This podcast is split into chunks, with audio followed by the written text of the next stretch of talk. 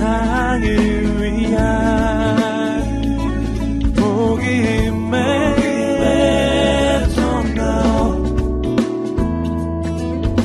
씨지엔 티비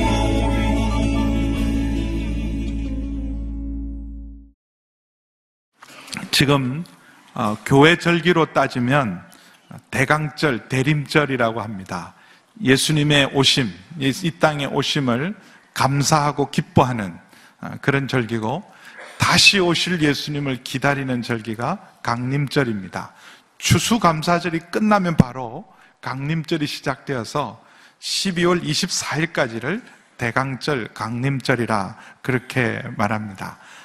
이미 예수님 오셨기 때문에 우리가 감사하고 기뻐하고, 그래서 이 기간 동안은 옷도 좀 바꾸셔야 돼요. 좀 우리 밝은 옷, 정말 아주 밝고 이쁜 옷들 입으세요. 좀 우중충하게 다니지 마시고, 비싼 옷 살 필요 없어요. 가능하면 좀 컬러풀하게 입으세요. 컬러풀, 빨간 옷 입으시고, 아주 보라파 그린색도 입으시고, 성탄절 분위기. 그래서 사람들이 아니 무슨 일이 있다고 이렇게 입고 다니냐 그랬지만, 너무 좋은 소식이 있다, 너무 좋은 일이 있다, 예수님이 오셨다. 그래서 그걸 여러분 전해서, 그럼 타이도 가능하면 아주 좀 색깔 있고 강렬하고 밝고 이쁜 거 매세요. 그래서 다음 주일 기대하겠습니다, 어떻게 오는지. 그래서 이 강림절은 주님 오심을 기뻐한 동시에 늘 말씀과 성령으로 다시 예수님을 우리가 다시 모시고 다시 만나는 그런 은혜의 기간이기도 합니다. 그리고 이미 오신 예수님은 반드시 다시 오십니다.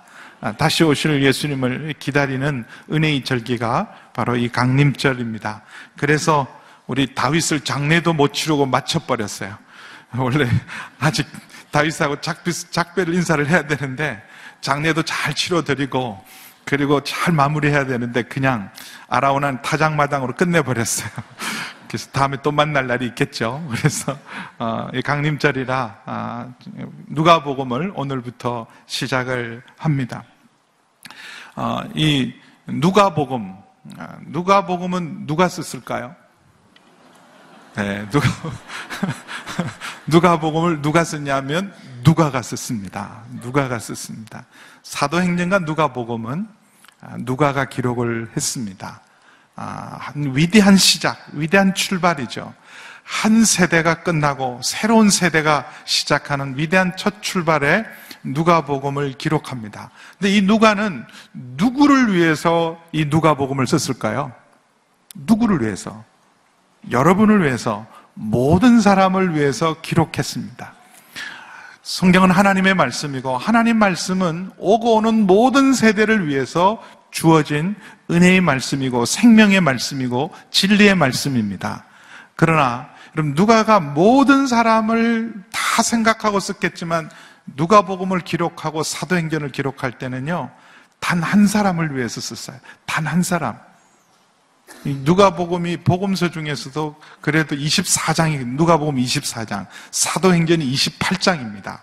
이렇게 오십이 장이나 되는 엄청난 분량을 단 한 사람을 위해서 기록을 했어요. 일 장 일 절에서 사 절 우리가 함께 읽지는 않았는데 제가 읽어보겠습니다. 많은 사람들이 우리 사회에 이루어진 사건에 대해 기록하려고 했는데, 그것은 처음부터 말씀의 목격자며 일꾼이었던 사람들이 우리에게 전해준 것과 같습니다. 존경하는 데오빌로님, 제 자신도 그 모든 사건을 처음부터 면밀히 조사해 당신을 위해 순서대로 써보내는 것이 좋겠다는 생각을, 생각이 들었습니다. 이는 당신이 전에 배우신 것이 틀림없는 사실임을 아시도록 하기 위한 겁니다. 데오빌로 한 사람에게. 여러분, 우리가 정말 주님을 사랑하고 믿음이 있으면, 우리의 영혼이 건강할 때는요, 한 영혼을 향한 소중함, 한 영혼을 향한 열정을 잊지 않아야 돼요. 저희 교회가 크잖아요. 그래서 어떨 때는 막 우리가 우리를 싫어해요. 왜 이렇게 많이 오냐? 어? 왜 이렇게 온두리 교회만 온대? 그래가지고 서로 막 서로가 서로를 막 미워해요. 많이 오는 거를. 네, 여러분, 이렇게 큰 교회 주신 것, 좋은 교회 주신 것을 감사해야 하고, 우리 교인이 몇 명 모인다도 감사해야 되지만 잊지 말아야 될 것, 한 영혼에 대한 소중함을 잊어버리지 않으셔야 돼요. 하나님께서는 모든 사람을 사랑하셔요. 모든 사람을. 그러나 여러분, 이 세상에 단 한 사람밖에 없는 것처럼 그렇게 나를 사랑하십니다. 모든 사람이 다 구원받기를 원하세요. 그러나 단 한 사람 구원하시기 위해서 그 잃어버린 영혼을 향해서 마치 그 사람 한 사람밖에 없는 것처럼 우리 선교사님을 보내고 전도자를 보내서 찾으시는 주님이십니다.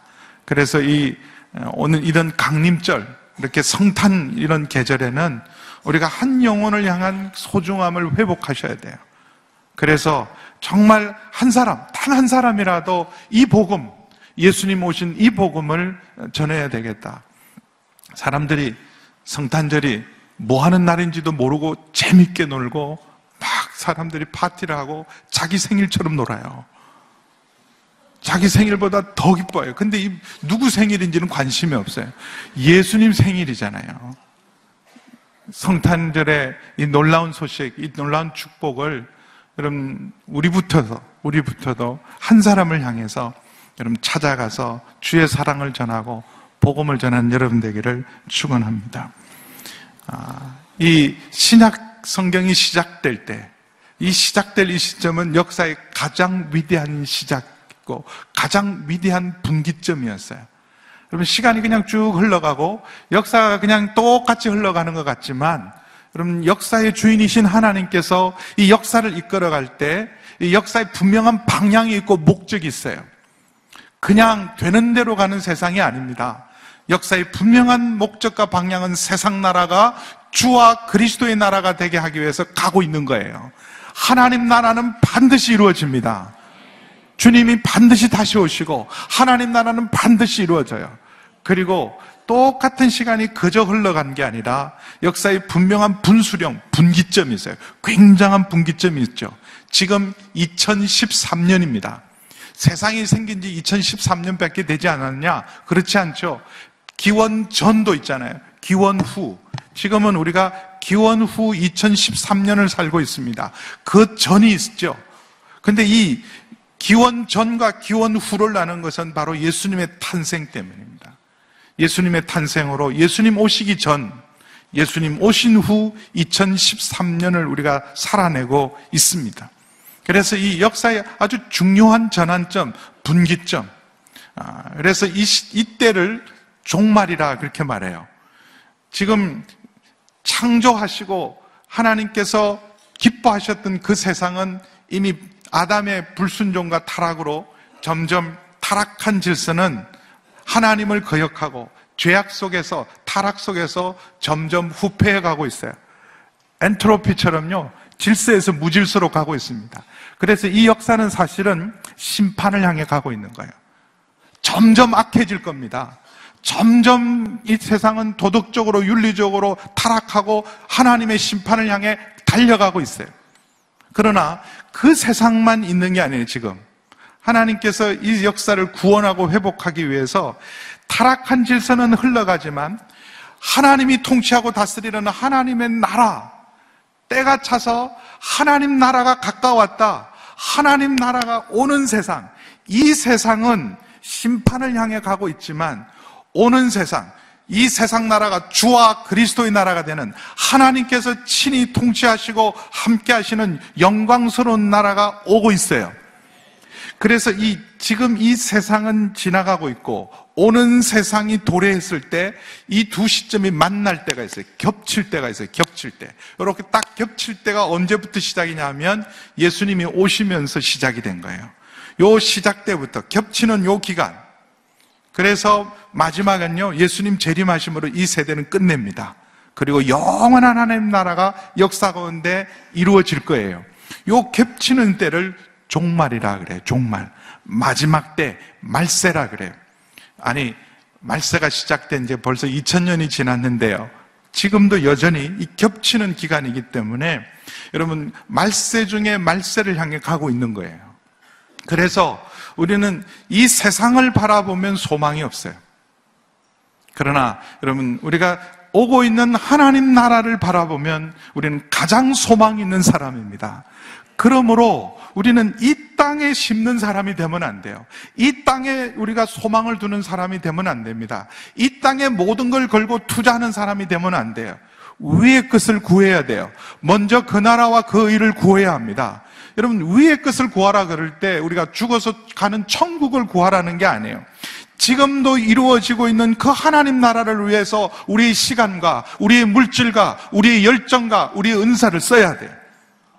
그래서 지금 이 오고 오는 시대, 오는 시대에 하나님 나라의 도래가 시작된 위대한 분기점은 바로 위대한 탄생을 통해서 위대한 이 역사의 분기점이 시작이 됩니다.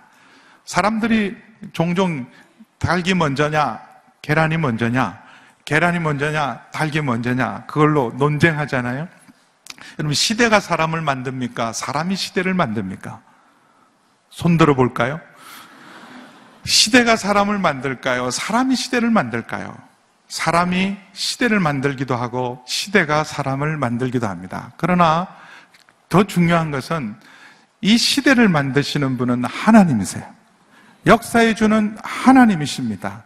그래서 이 시대를 만들고 때를 이끌어 가시는 분은 하나님이십니다. 근데 하나님께서 이 시대를 만들 때 반드시 그 시대를 위해서 사람을 준비하세요. 위대한 시대가 도래되려면 하나님께서 그 위대한 시대를 이끌어가고 그 위대한 시대를 위해서 반드시 사람을 준비합니다. 근데 어떤 사람을 준비하는가? 여러분, 그런 위대한 시대에 하나님이 준비한 사람은 갑자기 하늘에서 떨어지는 것도 아니고 땅에서 솟아나지 않습니다. 아무리 타락한 시대에도 하나님께서 우선 이 거룩한 씨를 보존하세요. 노아 시대에, 노아 시대는 하나님이 세상을 완전히 엎어버리신 거 아니에요? 엎어버리신 거 아니에요?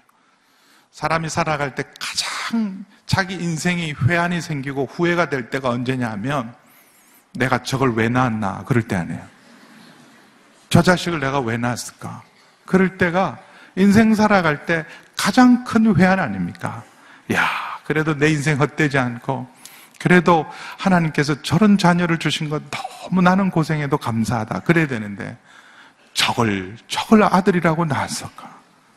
내가 왜 저걸 낳았던가? 그럴 때가 제일 큰 우리 인생의 사실 회한 아닙니까? 하나님도 그러셨어요.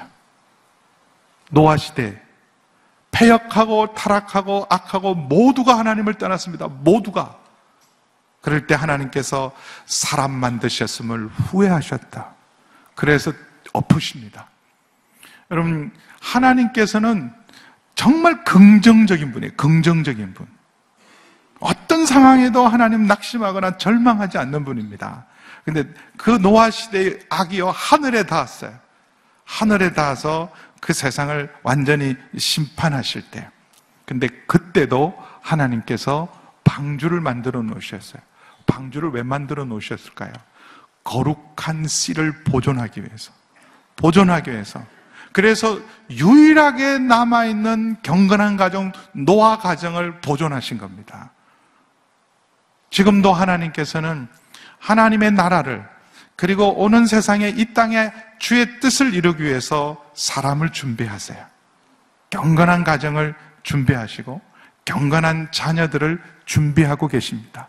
하나님의 사람은 갑자기 태어나는 게 아니라 반드시 경건한 가정을 통해서 하나님의 사람을 보냅니다. 제가 주례할 때, 가정사에 갈 때, 아버지 할 때 꼭 하는 말이 있습니다. 왜 결혼하십니까?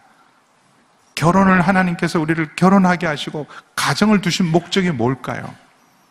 잘 먹고 잘 살게 하기 위해서 결혼하게 하고 우리로 하여금 한 가정을 이루게 하셨을까요? 남자와 여자를 만드시고 한 가정을 이루게 하신 가장 중요한 하나님의 뜻은 말라기에 이렇게 말합니다. 경건한 가정을 이루어 경건한 자손을 그 가정에 보내기 위해서 하나님께서 우리를 만나게 하시고 결혼도 하게 하시고 그리고 가정을 이루게 하십니다. 그래서 결혼의 가장 중요한 목적, 우리가 어떤 가정을 이루어갈 것인가? 경건한 가정을 이루는 거예요. 행복한 가정을 모두가 원하지만 여러분, 행복한 가정을 원한다고 다 행복해진 사람은 없어요. 오히려 행복을 쫓아가던 사람들은 진정 행복을 경험하지 못합니다. 그러나 여러분, 경건한 가정을 이룬 가정은 행복한 가정의 주인공이 될 수 있습니다. 그리고 무엇보다도 경건한 가정이라고 세상에서 모든 것들이 잘 되고 평안하지는 않을 수 있어요.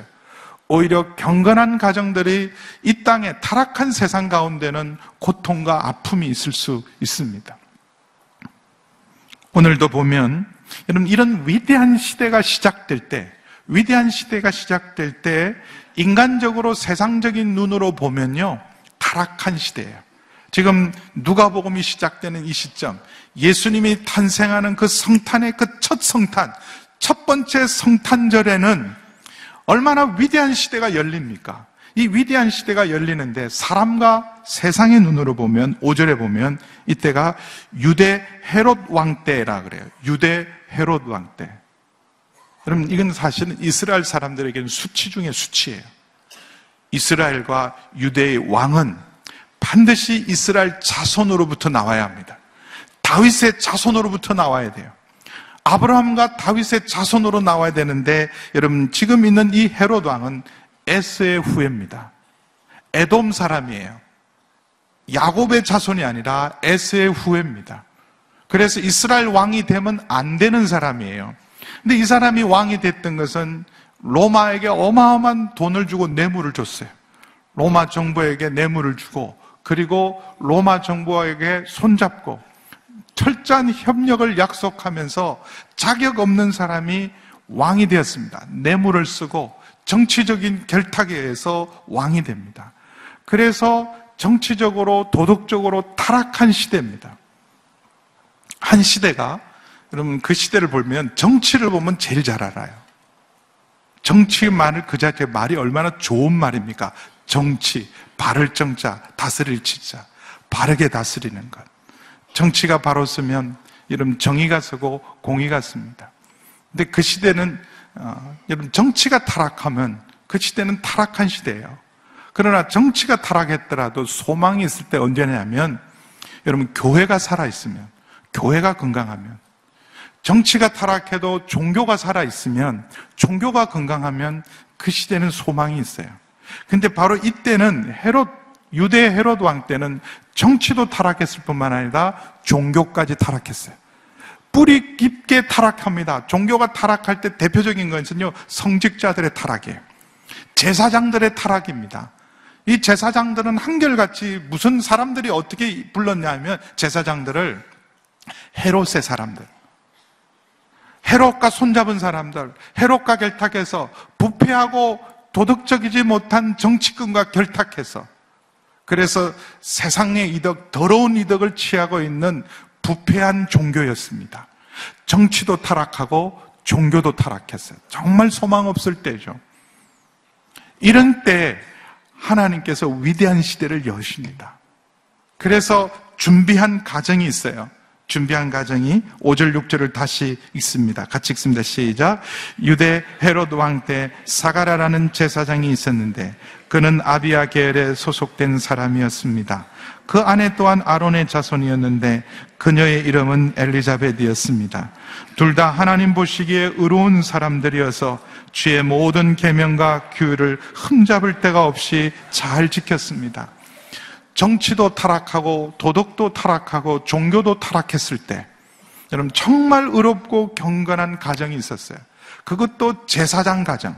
이렇게 순결한 제사장 가정을 보존하기가 정말 어려워요. 그 당시 모든 제사장들이, 거의 모든 종교 지도자들이 다 타락하고 정치와 결탁하고 부도덕하고 더러운 이익을 탐하고 있을 때 하나님 보시기에 의롭고 경건한 가정을 이루었던 이 사가랴의 가정. 그럼 세상이 악하고 타락하면 경건하게 살 때 고통이 있어요. 세상이 아무것도 우리에게 해를 끼치지 않더라도 악한 세상 가운데 경건하게 사는 그 자체가 고통입니다. 타락한 세상을 보면서, 부패하고 타락한 세상을 바라보는 그 자체가, 살아가는 그 자체가 고통이에요. 여러분, 힘들지 않으세요? 편안하십니까? 세상 살기 편안하세요? 여러분, 믿지 않는 세상 가운데 사시기가 편안하십니까? 그건 이상한 거예요. 우리가 정말 믿음의 사람이고 경건하게 살기를 원하고 여러분 말씀대로 진리대로 살아내려면 세상이 우리에게 아무리 잘해줘도요, 누구가 반대하지 않더라도 이런 타락하고 부도덕한 세상 속에 사는 우리 심령이 고통스러운 거예요. 더욱이 종교 지도자들까지 다 타락하고 있을 때 거기서 믿음을 지키고 사랑하는 것은 외롭고 힘들고 고통스러운 길을 걸어가는 겁니다. 지금 요즘, 요즘 우리 한국교회에 대한 여러 가지 비판과 판단이 많습니다. 또 특별히 여러 목회자들과 성직자들의 이런 우리가 실망스러운 모습들, 또 부적절한 처리들, 여러 가지 비난받을 만한 일들이 있어요. 근데 요즘은요, 저는 누구 욕을 안 하기로 결정을 했어요. 어떤 정치권도 욕하지 않기로 결정을 하고, 남의 교회도 욕하지 않기로 결정을 하고, 더더욱이 목회자들, 성직자들에 대해서는 입을 다물기로 결정을 했습니다. 비겁한 목사구나. 여러분 지금 벌써 판단이 되시죠? 아, 저 목사 진짜 비겁하구나. 왜냐하면 이런 우리가 사실은 정치가 타락했을 때 중요한 건 교회가 살아있으면 돼요. 우리의 몫은, 저는 하나님께서 교회를 맡기셨어요. 그러면 세상이 무능하고 세상이 무너질 때 교회가 살아있으면 되고, 교회가 건강하면 되면 빛을 발하면 됩니다. 다른 교회들에 대해서 염려들 하지만 우리 교회 잘하면 돼요. 우리 교회 잘하면 됩니다. 그리고 다른 목사님들은 왜 저렇게 하시나, 저도 한 거들했대, 한몫했대니까요. 근데 요즘 마음을 바꿨습니다. 왜 바꿨냐? 그분들 저보다 훨씬 훌륭한 분들이셨어요. 헌신이나 영역이나 인격이나 모든 면에서 저보다 다 훌륭한 분이셨어요. 그분들도 무너진데 저라고 뵐 수 있겠습니까? 다음은 나다. 그렇게 생각하고 요즘은 이렇게 생각해요. 나만 잘하자. 다른 생각 안 해요. 여러분도 여러분만 잘하세요. 우리 교회는 잘하면 돼요. 이런 시대에 외롭지만 나 혼자 경건하게 산다고, 나 혼자 믿음으로 산다고, 나 혼자 말씀에 순종한다고 세상에 뭐가 달라지겠냐? 여러분 천만 원이 다 돌아쓰고 오직 나 혼자 남더라도 하나님을 경외하는 그 한 사람, 하나님을 경외하는 그 한 가정을 통해서 하나님의 역사는 이루어집니다. 세상에 여러분 많은 사람이 주인공이 아니에요. 성경을 보세요. 언제나 하나님 나라의 주역은요, 소수의 신실한 남은 자들이었어요. 그 남은 자들 한 가정을 통해서, 아브라함 한 가정을 통해서, 노아 한 가정을 통해서 하나님의 나라를 다시 이 땅 속에 이루어 가십니다. 이렇게 정말 세상은 어둡고 헤롯이 왕이 되었을 때 하나님의 거룩한 백성들을 다스리는 헤롯, 하나님의 거룩한 땅에 정말 서서는 안 될 왕이 서서 다스리는 이 시대에도 하나님께서 그 시대를 포기하지 않으시고 한 가정을 통해서 위대한 시대를 여셨어요. 그것이 바로 사가랴의 집안이었습니다. 그러나 이렇게 하나님 보시기에 어렵고 경건한 가정 얼마나 이쁘겠어요. 하나님 보시기에 얼마나 좋으시겠어요. 어떻게 이런 가정을 복을 안 주시겠어요. 기도마다 어떻게 응답하지 않겠어요. 그런데 이런 악한 시대에 우리 경건하고 의로운 사람들이 또 하나 겪어내야 될 또 하나의 고통이 뭐냐 하면요, 기도가 잘 응답이 안 돼요. 기도가 잘 응답이 안 돼요. 이, 여러분 은혜의 때, 그리고 하나님이 정말 부흥의 때는요, 믿음 별로 없는 사람이 기도해도 응답이 잘 돼요. 그렇죠? 여러분도 그러시잖아요. 할렐루야. 아, 완전 시침을 떼시네요. 근데요, 세상이 악해지잖아요. 그럼 경건하게 믿음으로 정말 진실하게 나 하나라도 믿음을 지키며 살아야지. 그럴 때 하나님 앞에 얼마나 기도를 많이 하겠어요. 근데 그 기도가 놀랍게도 잘 응답이 안 됩니다. 여러분 하나님 누구보다 이뻐하셔야 되고 누구보다 그 기도는 바로바로 들어주셔야 되는데 기도가 응답되지 않기 때문에. 여러분 가끔 기도하는 사람이 응답 안 될 때 실망을 하겠어요? 늘 기도하는 사람이 기도 응답을 안 될 때 실망을 누가 더 많이 하겠어요? 자, 일 번, 이 번 손 들어볼까요? 가끔 기도하는 사람의 기도가 응답 안 될 때 실망이 더 크다. 늘 기도하는 사람의 기도가 응답되지 않을 때 실망이 더 크다. 맞죠? 오, 어떻게 아셨어요? 맞아요. 그래서 대충 기도하는 사람은 기도 응답 안 해도 별로 실망하지 않습니다. 기대가 없었기에, 주를 사랑하고 믿음이 없었기에. 그러나 여러분, 정말 주를 사랑하고 믿음으로 기도한 사람, 늘 기도하는 사람이 사실 기도에 낙심하기 쉬워요. 그래서 예수님도 누가복음 십팔 장에 항상 기도하라. 그러나 항상 기도하는 사람이 반드시 극복해야 될 믿음의 문제가 있어요. 낙심의 문제예요. 낙심의. 기도하는 사람 낙심도 없다니까요. 누가 낙심합니까? 믿음의 사람. 기도하는 사람이 낙심해요. 근데 그 낙심해도 문제는 내가 하나님을 떠날 수가 없어요. 낙심해도 기도의 자리를 떠날 수가 없어요. 낙심해도 그 믿음의 자리를 떠날 수가 없는 거예요. 보통 사람들은 한두 번 기도하고요, 다 그만둡니다. 뭐 하나님에 대한 기대도 없고, 그리고 믿음에 대한 기도도 없고. 근데 놀라운 사실은 정말 주를 사랑하고 믿음의 사람들이 응답을 받지 않았는데도 기도의 자리 계속 남아있는 거예요. 새벽 기도하시는 분들이 늘 응답받고 앉아 계시는 것 같죠? 안 그러세요.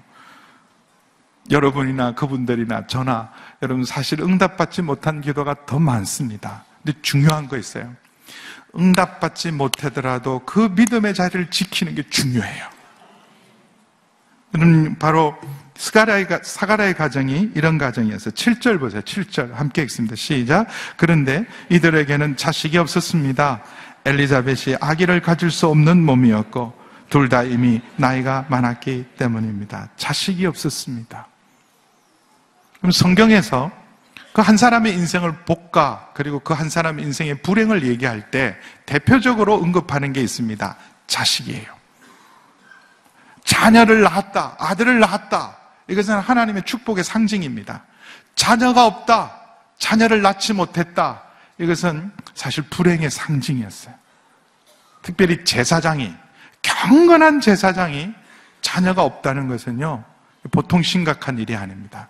그래서 그때는 이스라엘은요, 이렇게 했어요. 옛날에는 제사장이 자녀를 낳지 못하면 자녀 낳지 못하는 부인을 쫓아냅니다. 그리고 새로운 여자를 데려서, 아주 순결한 처녀를 데려서 어떻게든 애를 낳았어요. 그만큼 하나님의 사람, 제사장이 자녀를 갖지 못하는 것은 굉장한 결점이었어요. 그리고 그것이 수치입니다. 이십오 절에 보면 내 수치를, 엘리사벳이 이렇게 말하네요. 그건 수치였어요. 생각해 보세요. 가장 악하고 타락한 시대에 여러분, 경건하게, 의롭고 경건하고 하나님 보시기에 의롭고 경건한 가정이고 기도하는 가정입니다. 근데 다른 기도가 몰라요. 가장 절실한 기도, 가장 상징적인 기도는 들어주셔야 되잖아요. 근데 그 기도가 응답을 못 받아요. 여러분, 우리가 믿음으로 살고 경건하게 살고 정직하게 살아도 우리가 늘 응답받지는 않습니다. 여러분, 기도 응답으로 판단하시면 그래서 안 되는 거예요. 야, 나는 기도만, 한, 기도만 하면 다 응답하시더라. 죄송하지만 초신자입니다. 별로 중요하지 않은 건 구한 거예요. 나 그분한테 꼭 부탁하고 싶은 게, 정말 기도하면 다 들어주십니까? 그러면 북한 정권 무너지라고 기도하세요. 정말 기도하면 하나님 다 들으십니까? 일본 회개하라고 기도해보세요. 정말 기도하면 하나님 다 들어주십니까? 무슬림 회개하도록 기도해보세요. 그런 기도 잘 안 하시거든요. 여러분, 늘 기도하면 들어주신다. 그것이 사랑의 상징은 사실 아니에요. 여러분, 이렇게 경건하고 신실하고 정직한 사람의 기도도 하나님께서 응답하지 않을 때가 있습니다. 자녀가 없는데 자녀 달라고 십삼 절에 보면 내 기도, 기도했어요. 오랫동안 기도했어요. 근데 더 이상 아이를 낳을 수 없는 시점이 돼서, 나이가 이미 드니까 포기는 했지만 기도했던 가정입니다. 얼마나 큰 아픔이고 여러분, 수치입니까? 그럼에도 불구하고 이들은 믿음의 자리를 떠나지 않습니다. 그럼에도 불구하고, 야, 하나님께서 이렇게 우리를 상처를 주고 우리에게 섭섭하게 하면 우리도 마음 따로 먹자, 이렇게 살 거 없지, 우리가 뭐하러 이렇게 사나, 우리도 되는 대로 살아, 여러분, 그러고 그러지 않았어요. 여전히 경건의 자리를 지킵니다. 놀라운 사실은 여러분, 하나님 살아계세요. 살아계신 하나님, 우리의 기도를 들으시는 하나님이십니다. 여러분 십삼 절 보세요. 십삼 절 같이 읽어볼까요? 시작. 천사가 말했습니다. 두려워하지 마라 사가랴야, 하나님께서 내 기도를 들으셨다. 내 아내 엘리자벳이 내게 아들을 낳아줄 것이니 그 이름은 요한이라 하여라. 아멘. 하나님께서 내 기도를 들으셨다. 아직 응답은 없었지만 오래 기도했어요. 오래 기도했는데 그 기도를 하나님 들으십니다. 우리 하나님 살아계시고 우리의 기도를 들으시는 하나님이시고 그리고 그 기도에 응답하시는 신실하신 하나님이세요. 언제 응답하는가? 때가 차야 돼. 때가 차야 돼. 팔 절, 구 절 함께 읽습니다. 시작. 어느 날 사가랴는 자기 계열의 차례가 돌아와 하나님 앞에서 제사장으로 섬기게 됐습니다. 제사장의 관례에 따라 제비를 뽑았는데 사가랴는 주의 성전 안으로 들어가 분향하는 일을 맡게 되었습니다. 여러분 이스라엘, 그 당시 이스라엘에 이 제사장만 해도 거의 이만 명이 넘었대요. 이만 명이. 이만 명이 넘었으니까 한 삼사십 명이 섬겨야 될 자리에 이만 명이 있으니까 이게 제비를 항상 뽑아야 돼요. 그래서 아예 이십사 반차로 나눴어요. 일 년에 두 차례씩 그 반차를 따라서 일 년에 두 차례 한 주간씩 섬깁니다. 근데 자기 계열 이십사분의 일을 나눴는데 그 이십사분의 일도 숫자가 어마어마했어요. 어마어마했기 때문에 거기서 또 제비를 뽑습니다. 제비를 뽑아서 섬기는 자리, 문지기로도 섬기고 성전에 안내하시는 분도 섬기고, 우리식으로 말하면 너는 주차위원회라, 너는 안내위원회라, 너는 헌금위원회라. 그럴 때 사가랴가 받은, 뽑았는데요, 분향단, 향을 섬기는 일을 맡은 거예요. 대표기도 하는 거예요. 대표기도 일주일 동안. 그럼 성소에 가면 세 가지 성물이 있어요. 촛대가 있습니다. 그리고 진설병이 있고, 지성소로 들어가는데 또 하나의 제단이 있는데, 이거 중요한 제단이에요. 이 제단은 사람이 절대로 함부로 하면 안 되는 분향단, 향을 피워 올리는 단이 있습니다. 이건 두 가지 의미가 있어요. 이 향은 기도의 향이에요. 기도의 향. 이, 우리는 기도를 하면 한 시간 하겠어요? 두 시간 하겠어요? 근데 향이 피어 있으면 내가 드린 기도가 계속 하나님 보좌로 올라가는 거예요. 그래서 향을 항상 아침과 저녁으로 감금해서 그 향이 항상 피어오르게 해야 돼요. 또 하나는 그 향은 하나님의 임재의 상징이에요. 그 향이. 그래서 실제로 여러 제사를 드릴 때는 오감을 다 쓴 거예요. 냄새로도 하나님의 임재를 경험하도록. 그래서 이 천국의 향취가 따로 있어요. 성령의 은사 중에서 이 향취가, 이 성령의 향을 맡는 사람이 있습니다. 실제로. 그런 것처럼 이 분향단에서 올라가는 그 향은 하나님의 임재의 상징이기 때문에 거기 쓰는 향은 절대로 사람이 쓰면 안 돼요. 사람 냄새가 나지 않고 하나님의 임재가 있도록 항상 그 향을 피워올리는 일을 하는데 이건 영광스러운 직분이에요. 여러분 얼마나 놀라운 응답입니까? 하나님께서 이런 축복의 문을 열었는데 딱 하나만 안 들어주신다니까. 제일 중요한 거. 다른 건 다 들어주시는데 아들 달라는 기도는 안 들어주시는데 이런 은혜의 문은 여십니다. 그러나 여러분 이게 뽑힌 게 이게 고통이에요. 내 기도는 응답받지 못했는데 내가 중보자로 서야 돼. 일주일 동안 민족을 위해서 지금 바깥에서 기다리는 모든 사람이 바깥에서 기다리고 있는 그 사람들을 위해서 그들의 기도 제목을 가지고 그들을 축복하기 위해서 분향단에서 일주일 동안 섬겨야 될 때 자기 안에 아픔 있잖아요. 내 기도도 응답 못 받았는데. 또 하나는 아니 자기 기도도 응답 받는, 못 받는 사람이 뭘 우리를 위해 기도하나, 그런 비난을 감수해야 합니다. 얼마나 힘든 자리예요. 그럼 어떤 목사님한테는 기도 부탁 안 하고 싶죠? 솔직히. 저분은 자기 기도도 응답 잘 못 받는 것 같아. 그럼 잘 안 갈 것 같아요. 근데 사가랴가 다른 직분이라면 오히려 편하게 생겼을 거예요. 근데 기도하는 자리를 세운 거예요. 여러분, 그래서 이 분향단, 단을 섬기고 기도의 자리를 섬기는 거 중요합니다. 우리 오늘 장로님도 대표 기도했지만, 대표 기도하는 이 자리 참 중요한 자리예요.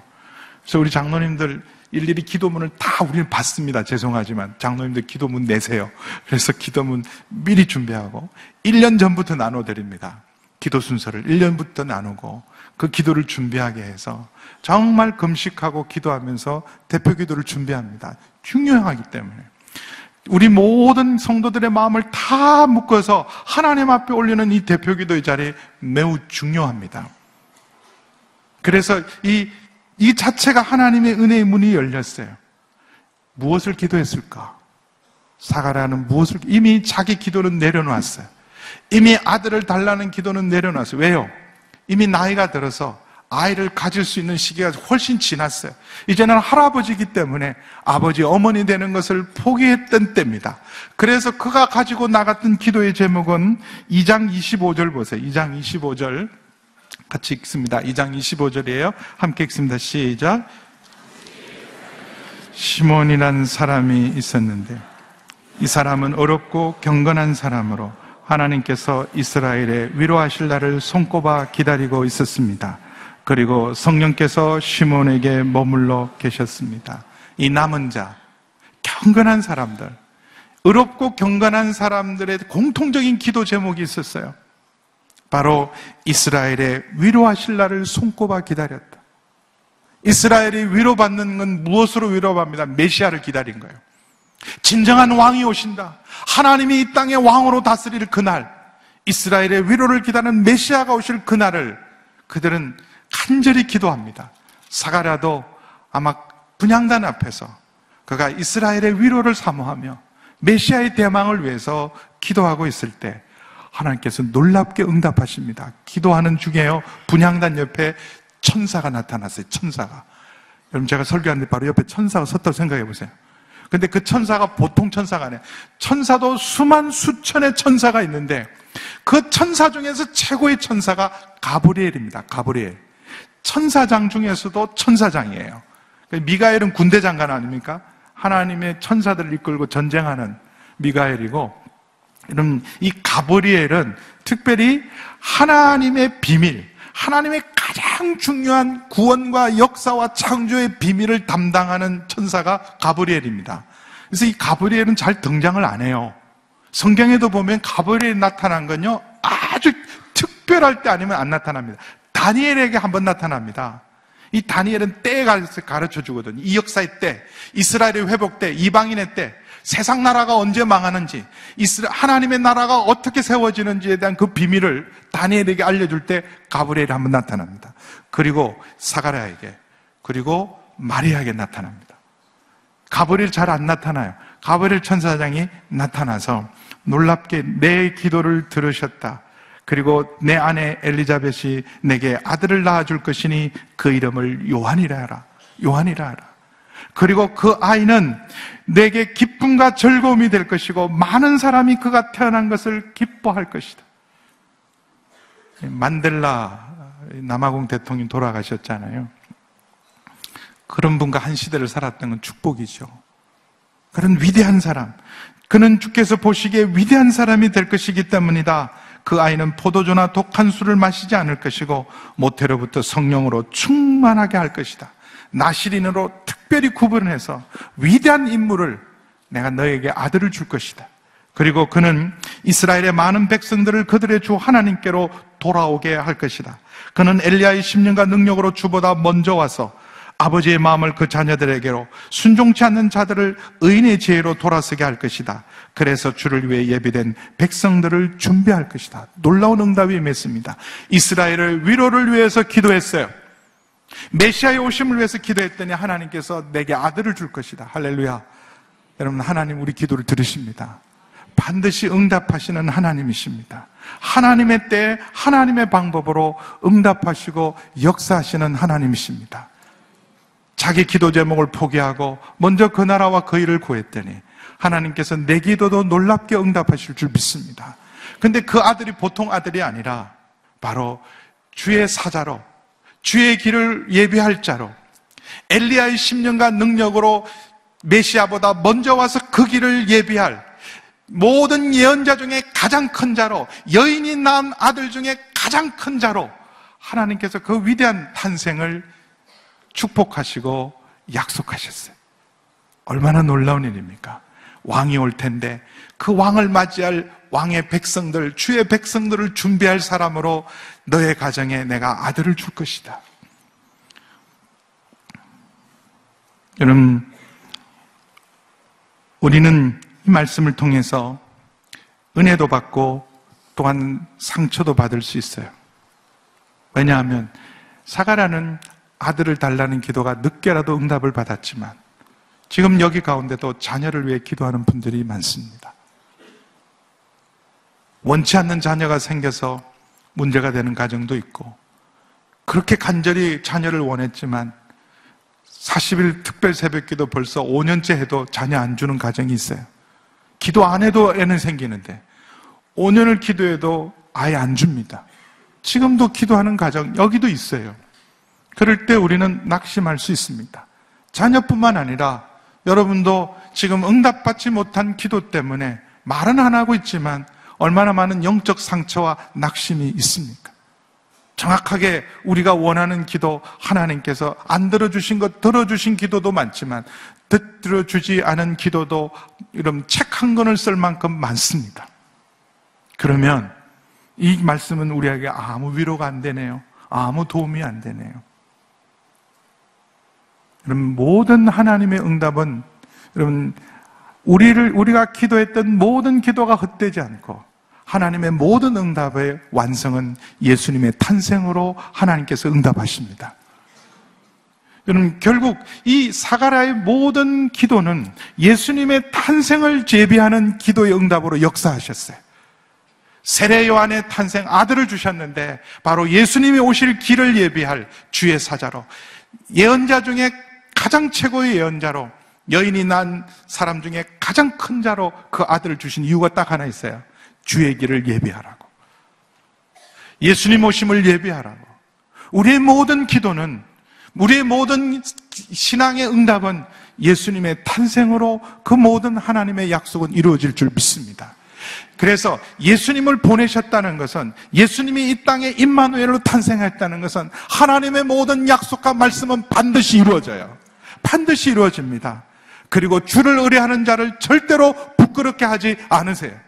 주께서 이때 이렇게, 이때 이렇게 나를 돌아보셔서 사람들 사이에서 내 수치를 없애주셨다. 할렐루야. 이런 은혜가 있을 줄 믿습니다. 여러분, 주를 의뢰하고 주를 믿고 나가는 사람 반드시 그 얼굴을 들게 하실 줄 믿습니다.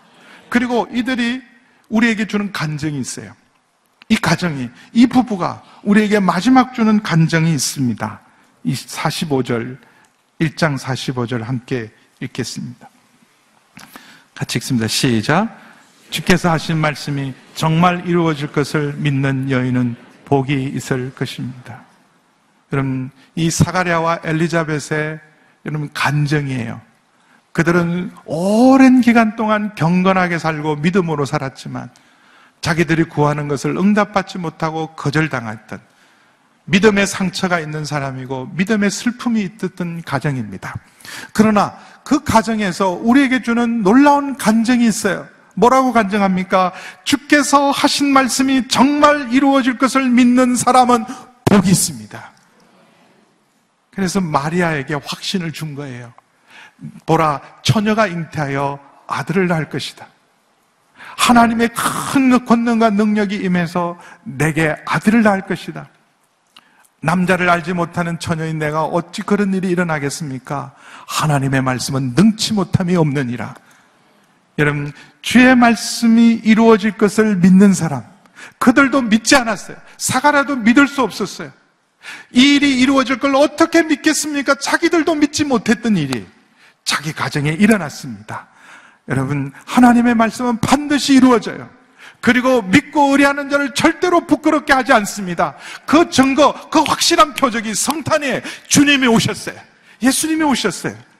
예수님이 오시고, 여러분, 성탄이 있다는 것은 우리의 모든 기도의 응답이고, 주를 믿는 자를 절대로 부끄럽게 하지 않으시고, 그리고 우리의 삶을 주를 위해서 주의 길을 예비하는 자로서 살아갈 때 우리의 삶은 결코 헛되지 않고 복 있는 인생이 될 줄 믿습니다. 여러분, 성탄절을 기다리면서 우리가 해야 될 일이 있어요. 이제 하나님께서 우리 인생을 책임질 줄 믿습니다. 그리고 우리가 해야 될 일은 바로 주의 길을 예비하는 것, 다시 오실 주님을 사람들이 맞이할 수 있도록 이 복음을, 성탄의 기쁜 소식을 전하는 일이 성탄을 믿고 성탄을 기다리는 하나님의 사람들의 우리 사명인 줄 믿습니다. 기도하겠습니다. 아버지 하나님, 주님 오셔서 감사합니다.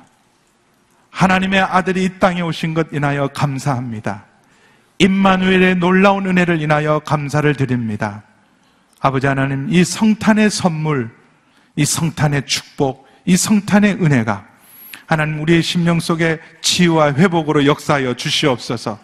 하나님, 말씀은 반드시 이루어지고 그 말씀이 이루어짐을 믿는 자가 복 있다는 말씀을 붙들고 이제는 믿음으로 살아가고 주님 오심을 증거하는 저희 모두가 되게 하여 주옵소서.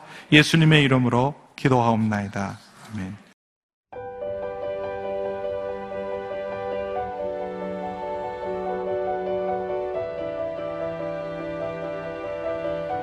세상에는 수많은 교회들이 있지만 더 깊이 있는 말씀 강해를 찾기 위해 크기로만 교회를 선정하지 않습니다. 보다 좋은 영적 콘텐츠를 더 많이 나누기 위해 방송비를 받지 않습니다. 일 년 삼백육십오 일 복음만 전하고 싶어서 우리는 광고를 하지 않습니다. 온누리의 복음을 땅끝까지 씨지엔 티비와 함께 땅끝 선교사가 되어주세요.